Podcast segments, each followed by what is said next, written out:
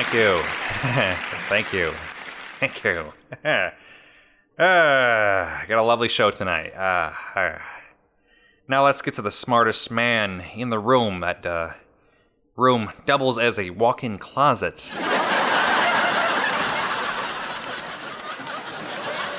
now Trump's a smart guy, knows how to play the game, and uh, it's it's a long one. I would I would say chaotic one that he's playing, but uh, it's a long one.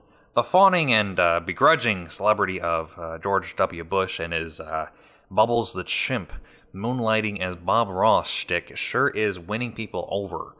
Maybe that will happen with Trump in 15 years or so, following Bush Bush's um, uh, footsteps, if you will.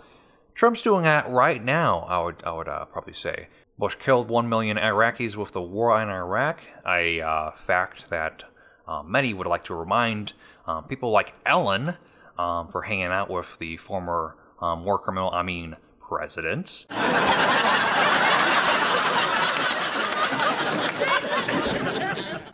so it only tracks that Trump bumps his deaths to a million with a 1 million dead Americans due to coronavirus. Virus and holy shit, that's dark. Jesus Christ, damn, fuck ass, Ted.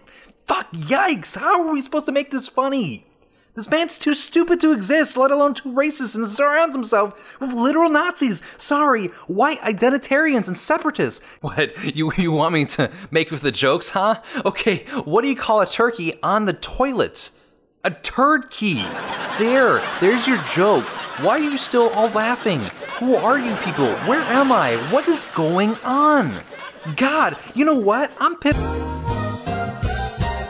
Okay, folks, that's enough of that. We're pivoting to sports this episode, but not so fast, my friend. We've got football to talk about.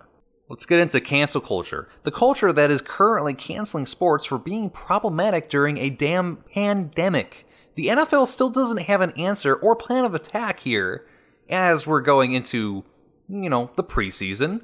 The NCAA and its various conferences, however, more drastic for their employees. I mean tuition slaves. I mean students. The Mac 12 canceled their football season due to COVID. The Big 12 and SEC, nah, not even close, and may even have their fans in the stadium. Other conferences like the Big 10 and Pac 12 announced their seasons to be postponed out of the fall. Not to be outdone by the SEC, the Mac 10 conference continues its lifelong stance in canceling out human lives. when asked about playing football in the fall, the Conference USA representative stated, Our goal for the rest of the season continues as we scheduled at the start of 2020.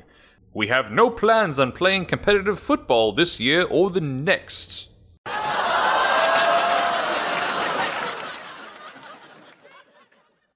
If the Big Ten and other conferences go the NHL and NBA route with shorter seasons, either in the fall or spring season, I can foresee limited conference only play being the final results.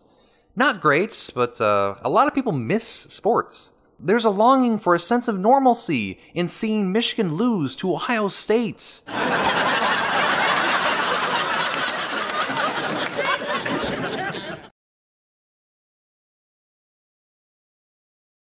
However, that conference only play will be without one big factor keeping a few teams relevant. If you're anything like me, you relish at the fact that a Division 1 team will likely only play teams in their conference. This means your favorite conference punching bag won't have a chance to bully any Division 2 or 3 schools into a W. I'm looking at you, Kansas and Kansas with an AR. Notre Dame, however, does not have any conference. In the past, they bring disgust across the country, but not in the way the university intends. Millions of non-domers, um, domers, as uh, colloquially known as a Notre Dame fan, bemoan the bewildering high ranks of Notre Dame when an undefeated Boise State waits in the wings to get its due year after year. This time, if the Indiana-based uh, Notre Dame football team plays this year um, against like a rival such as the University of Southern California, they can continue the trend of spreading misery in a different way. So, what fun of coronavirus shines a big old black light on who really matters in this world? Not the players, not the students. Screw you, play our games. Because we made the system so un unprofitable. You can't make make money as a college student while you're you're the, the, the star of the country. Only in California and, and, and select states where you can maybe profit off of your your your your personal football brand. And you will only make the money once you get to the NFL. That's when you start making the money. So I don't blame the students of uh, Ohio State, the student athletes, I should say, for wanting to play a season to help show that they are NFL ready and they can be drafted into next season, which will likely still go on without a hitch because we might have a vaccine or not. We don't know yet. This is all terrifying, and I'm gonna stop it here because you know what's less depressing about 2020? Talking about the past, such as the failure of Mike Ditka you won one Super Bowl and never returned to the Super Bowl at all, let alone have a, a winning record and your second go at head coaching. Oh, oh, golly. Stay tuned for the segment about Mike Ditka and uh, the um, and the um, football team, the um, the proud um, historic legacy of the of the football team, the football teamers. Yes, the football teamers. After that.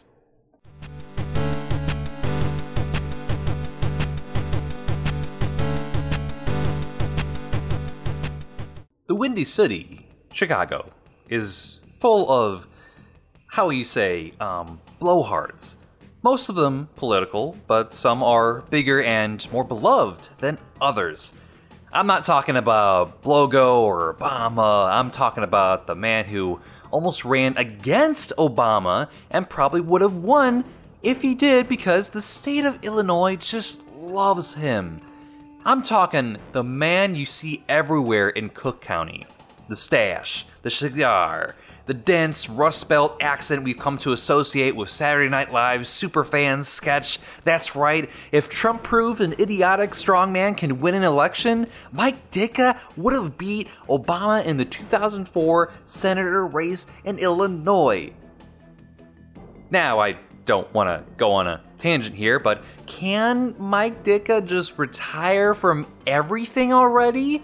When he's not falling asleep on ESPN or selling out his brand for shitty pub food, antifreeze, dealerships, Blockbuster, dick pills, Circuit City, and bathtubs? There's so many. Put all that shilling aside, he's busy blowing mustache deep cigar smoke up Trump's ass. Chicagoans, can we stop idolizing this idiot? What? Finally, the pasty and prickly beef eating Chicagoans have a representation in the media. A guy born near Pittsburgh. This man coasted on an offensive Hall of Famer he foolishly for- forgot to honor on the biggest stage and on the back of the 46 defense, which was not his creation, by the way. I should correct myself. Ditka the player?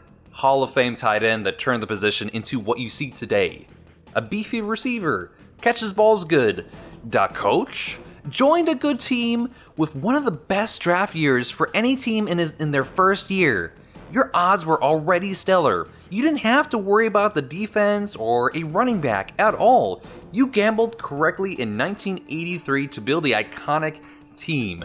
Congratulations. You had Hall of Famer offensive tackle, first round, Jim Covert. You have Willie Gault, wide receiver, starting wide receiver. You had Dave Duerson and Tom Thayer, safety and center, both made starters one of them Pro Bowler. And then later on in, in the eighth round, you had Richard Dent, Hall of Famer. And then Mark Bortz, I probably said his name wrong. I could go on, but that class for that one team is, is, is just like two Hall of Famers in one draft for a team. It's it's nutty. All the pieces were there in place for a dynasty. Then your defeats then your defensive coordinator leaves you after winning the big one. You know, the man players had to beg the owner to keep a board in the previous administration and maybe make him head coach. The man who invented the 46 defense and was treated like the second head coach on the team. Buddy Ryan was that extra push the team needed to be iconic. Your team idolized your defensive coordinator. That spells don't mess with the system or process. You did and got in the way. Punches were thrown. Yes, you were told to get the F out of defensive meetings. Yes, there were also sour grapes with Buddy Ryan over not being named head coach, but players produced tears and threw chairs that stuck into walls because he left the team. Without him, the 14 2 record sported by the 86 Bears didn't matter when playoffs showed they were paper champions in that era. Ditka's teams after the 85 season had five more playoff appearances, only two wins in that span. Yes, home field advantage for all of them, and bye weeks for the majority uh, in that uh, duration. And one of those wins was against Buddy Ryan, the defense could not get their stuff together in the playoffs. They crumbled against Washington in 86 and needed their mentor to kick them back into shape.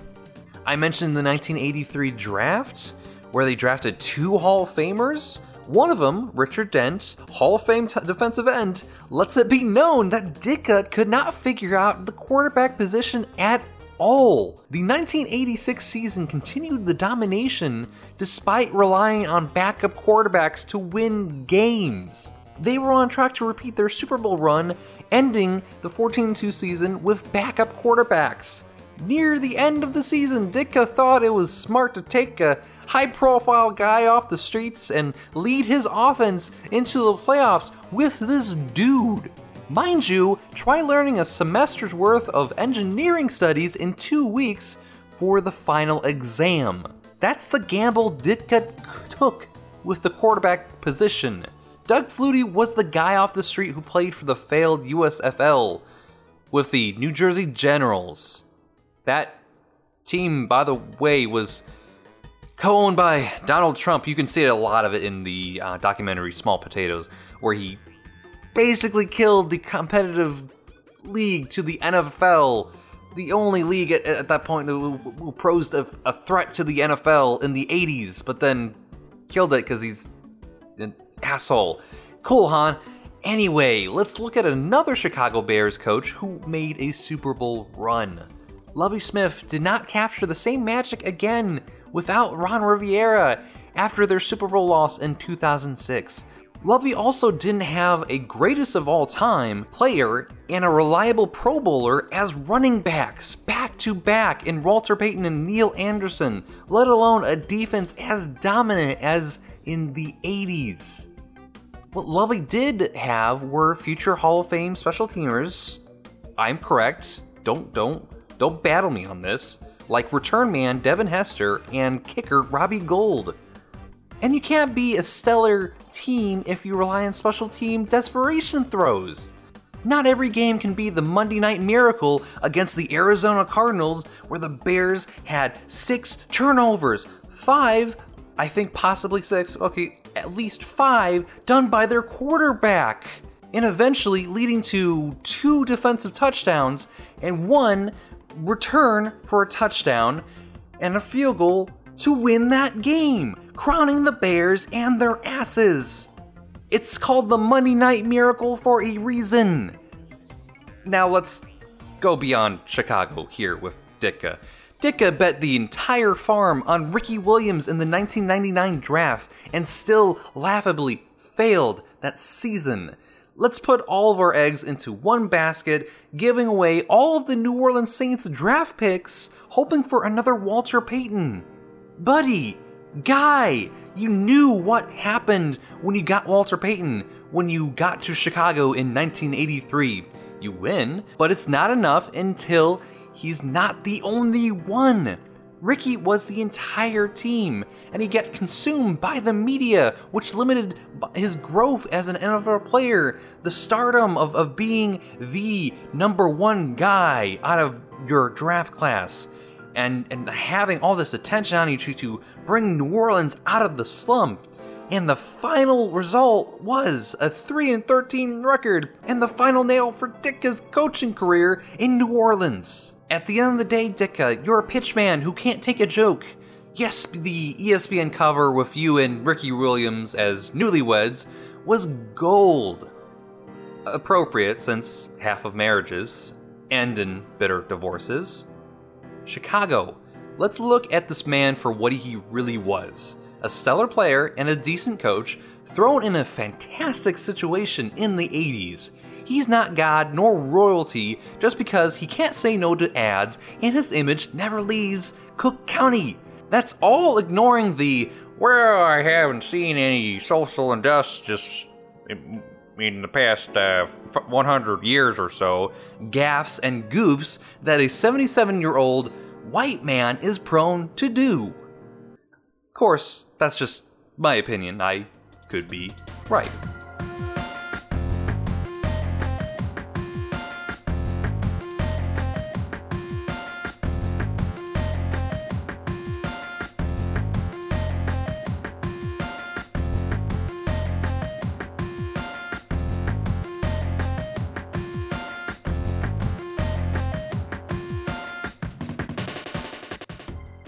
Legendary scum of the earth, the NFL continues its journey toward depravity with the latest chapter consumed by COVID 19. But there's one passage, no, footnote, of the 2020 season that I want to focus on. I don't want to get on a tangent here, but uh, are you idiots that devoid of ideas? Tired of media types calling his franchise the Washington team? Here's the Washington football team. Dan Snyder, the man who turned the ever present threat of the 80s to the joke of the new millennium. Two playoff victories to show for two decades of ownership.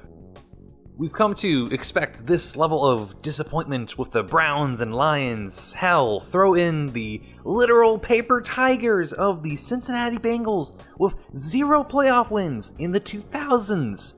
What a fall from grace for the Washington football team. At least the Bengals were committed to winning only in the regular season with Marv Lewis for 15 plus years. Come on. Mr. Snyder, you were committed to being the worst. If you truly want your team to win, then quit quits. My God, you're the biggest obstacle to this entire franchise and its fandom who wants to see a victory in the playoffs, let alone a playoff appearance leading to the Super Bowl. Every coach you hire leaves with a losing coaching record. Even bring back legendary coach Joe Gibbs didn't work when he brought him back out of retirement. Who, um, oh, I don't know, led the Washington football team to two Super Bowl playoff victories.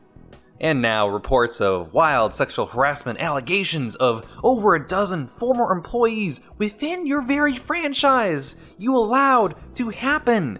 Not only that, you consistently dismiss indigenous people and others whenever there's waves of pressure to change the damn name. Fitting given this is the Washington, D.C. team and that city's history with natives and, and the uh, treatment of natives sure is a depressing doozy. It takes an anti racism protest promoting another oppressed minority to get your ass to change? You opportunistic ass, you. But back to the Washington football team. Really? That's the best you got? That's your temp name? And I'll repeat what millions have thought of too here.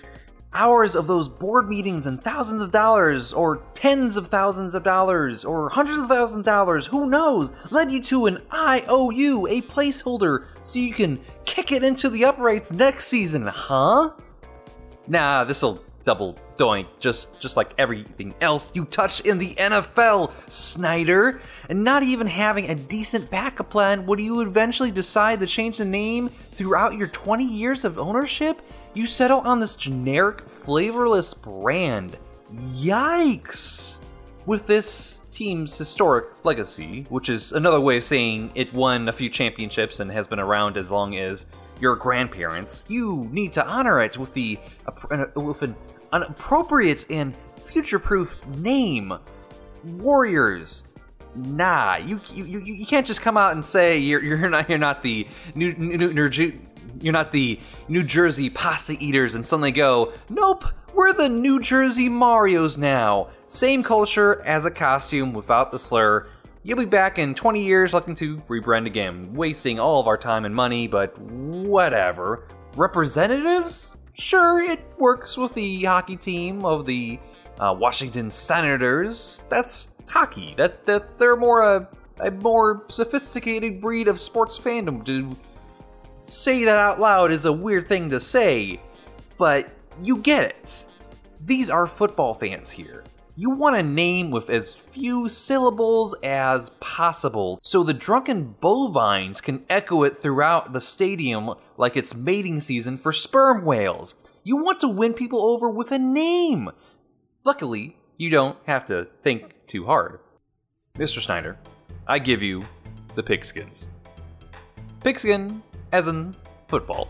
You have quote unquote skins already as a nickname already fitting the previous criteria of being a punching nickname that uh, a lot of people can like belt out saying "Go Skins!" Every old fogey referring to kids playing football around in the backyard is, is, is akin to tossing the pigskin around. Now, pigskin has always been there to associate with football. Why not connect the two here? Another thing I know many won't want to consider, but it's something to note in its favor, are the races. That's another weird thing to say out loud, but hear me out. Racists love to dog whistle and be correct at the same time. It's perfect for them to still echo the previous racist name to others without the slur, as the slur gets less and less used with each passing year. So, with those races slowly dying out, probably and hopefully, and you didn't have to put it on your damn brand. Another factor is the Hogettes, which is another weird thing to say because football is weird. It's it's it's a decades long institution of grown men who wear garden party hats, dresses, and pig snouts what the hell are you talking about exactly, you nutty man? You're thinking, well, there's already a set of iconic Washington football team fans in place that use literal pig snouts, is what I'm saying. Long story short, Hogettes cheer for the DC team and do charity work. So, the lawful good of weirdo fandoms to the chaotic neutral of the bronies. Next up, I want to note is the uh, marketability.